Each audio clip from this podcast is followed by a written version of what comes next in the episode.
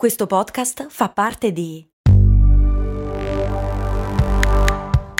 Voice Podcast Creators Company. I'm Sandra, and I'm just the professional your small business was looking for. But you didn't hire me because you didn't use LinkedIn jobs. LinkedIn has professionals you can't find anywhere else, including those who aren't actively looking for a new job but might be open to the perfect role, like me.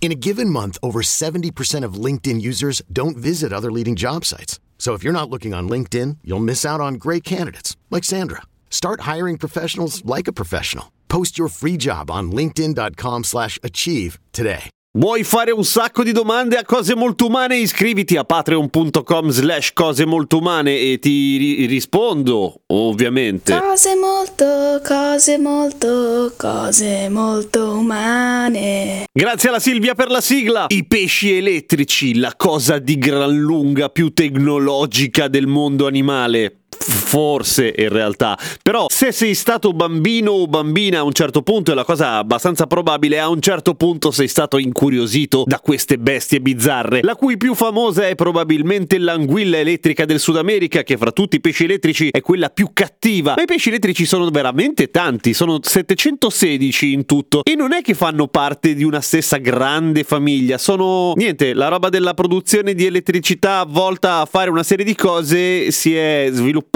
durante l'evoluzione 11 volte in altrettanti posti diversi. Per cui evidentemente era una buona idea, ma ora bisogna fare un attimo di chiarezza. Intanto, la cosa che sembrerebbe più misteriosa dei pesci elettrici è come cavolo fa un pesce a produrre elettricità? In realtà è una cazzata. Cioè, di tutti i misteri che coinvolgono i pesci elettrici è quello più semplice da risolvere, nel senso che sono semplicemente molto specializzati a fare una cosa che tutti facciamo. Tutti noi produciamo elettricità continuamente, ogni nostra cellula produce circa 0,08 e qualcosa volt, che non è un cazzo, però se le spari tutte insieme, se sei capace di far scaricare tutte le cellule insieme, muori probabilmente, sicuramente, però produci un sacco di elettricità. Ecco, i pesci elettrici hanno una parte del loro corpo in cui delle cellule particolarmente brave a produrre elettricità, ma che usano lo stesso vecchio caro metodo che usiamo noi nei nostri muscoli, eccetera, e che sparano tutti insieme in modo molto coordinato, per cui riescono a fare fino a 600 volt. 220 volt è quello che esce dalla presa del, del, di casa, per cui bravi loro. Però sono solamente una minima parte quelli che usano l'elettricità per aggredire. La maggior parte di loro usa l'elettricità come un senso in più, per esempio, una sorta di sonar però elettrico, cioè loro producono elettricità e col, di solito con il naso, nel senso che hanno lì dei recettori elettrici, e capiscono cosa succede al campo elettrico che loro emettono, se rimbalza, se viene assorbito da qualcosa, se c'è qualcosa che si muove, se questo qualcosa è vivo. È un po' la stessa cosa che fanno gli squali con le ampulle di Lorenzini, cioè dei organi di senso che hanno sul muso per sentire i campi elettrici degli esseri viventi, però loro lo fanno in modo passivo, mentre i pesci elettrici producono loro stessi un campo elettrico. Per intenderci, è un po' la stessa cosa di noi che usiamo le orecchie per sentire quello che ci sta intorno e i pipistrelli che fanno un suono particolare e che sentono come rimbalza quel suono attraverso delle orecchie, tra l'altro bruttissime se posso dirlo, ma molto molto efficienti. Ecco, uguale. Ma tornando ai pesci, poi ci sono quelli più incazzati che usano il campo elettrico per fare del male e ci riescono di brutto. Però un essere umano, ad esempio, sì, lo sente, 600 volte li sente, è impossibile che gli succeda qualcosa di veramente grave. In più i pesci elettrici funzionano bene perché vivono in acqua, dove l'elettricità viene condotta naturalmente, che è il motivo per cui probabilmente non ci sono animali terrestri che fanno l'elettricità, che sarebbe molto divertente. No, per niente, sarebbe orribile, stai accarezzando il gatto, ciao amore. Ah! I gatti sono sempre un po' incazzati per cavoli, non si capisce, i gatti non si capisce niente. Comunque, la domanda che è giusto porsi quando si parla di pesci elettrici è come fanno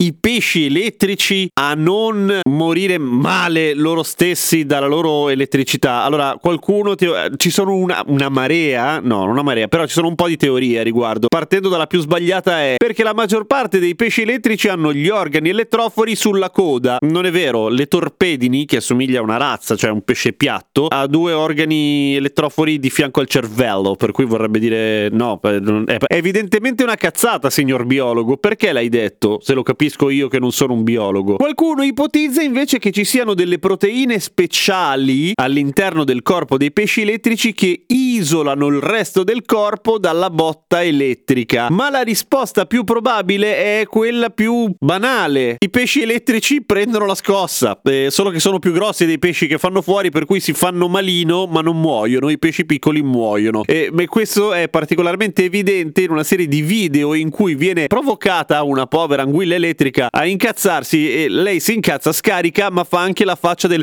quando dà la scossa, cioè si fa male da sola. Per cui po- poveri pesci elettrici, che evoluzione di merda. Cioè pensa se tu tutte le volte che prendi a male parole qualcuno poi piangi tu. Sarebbe ridicolo.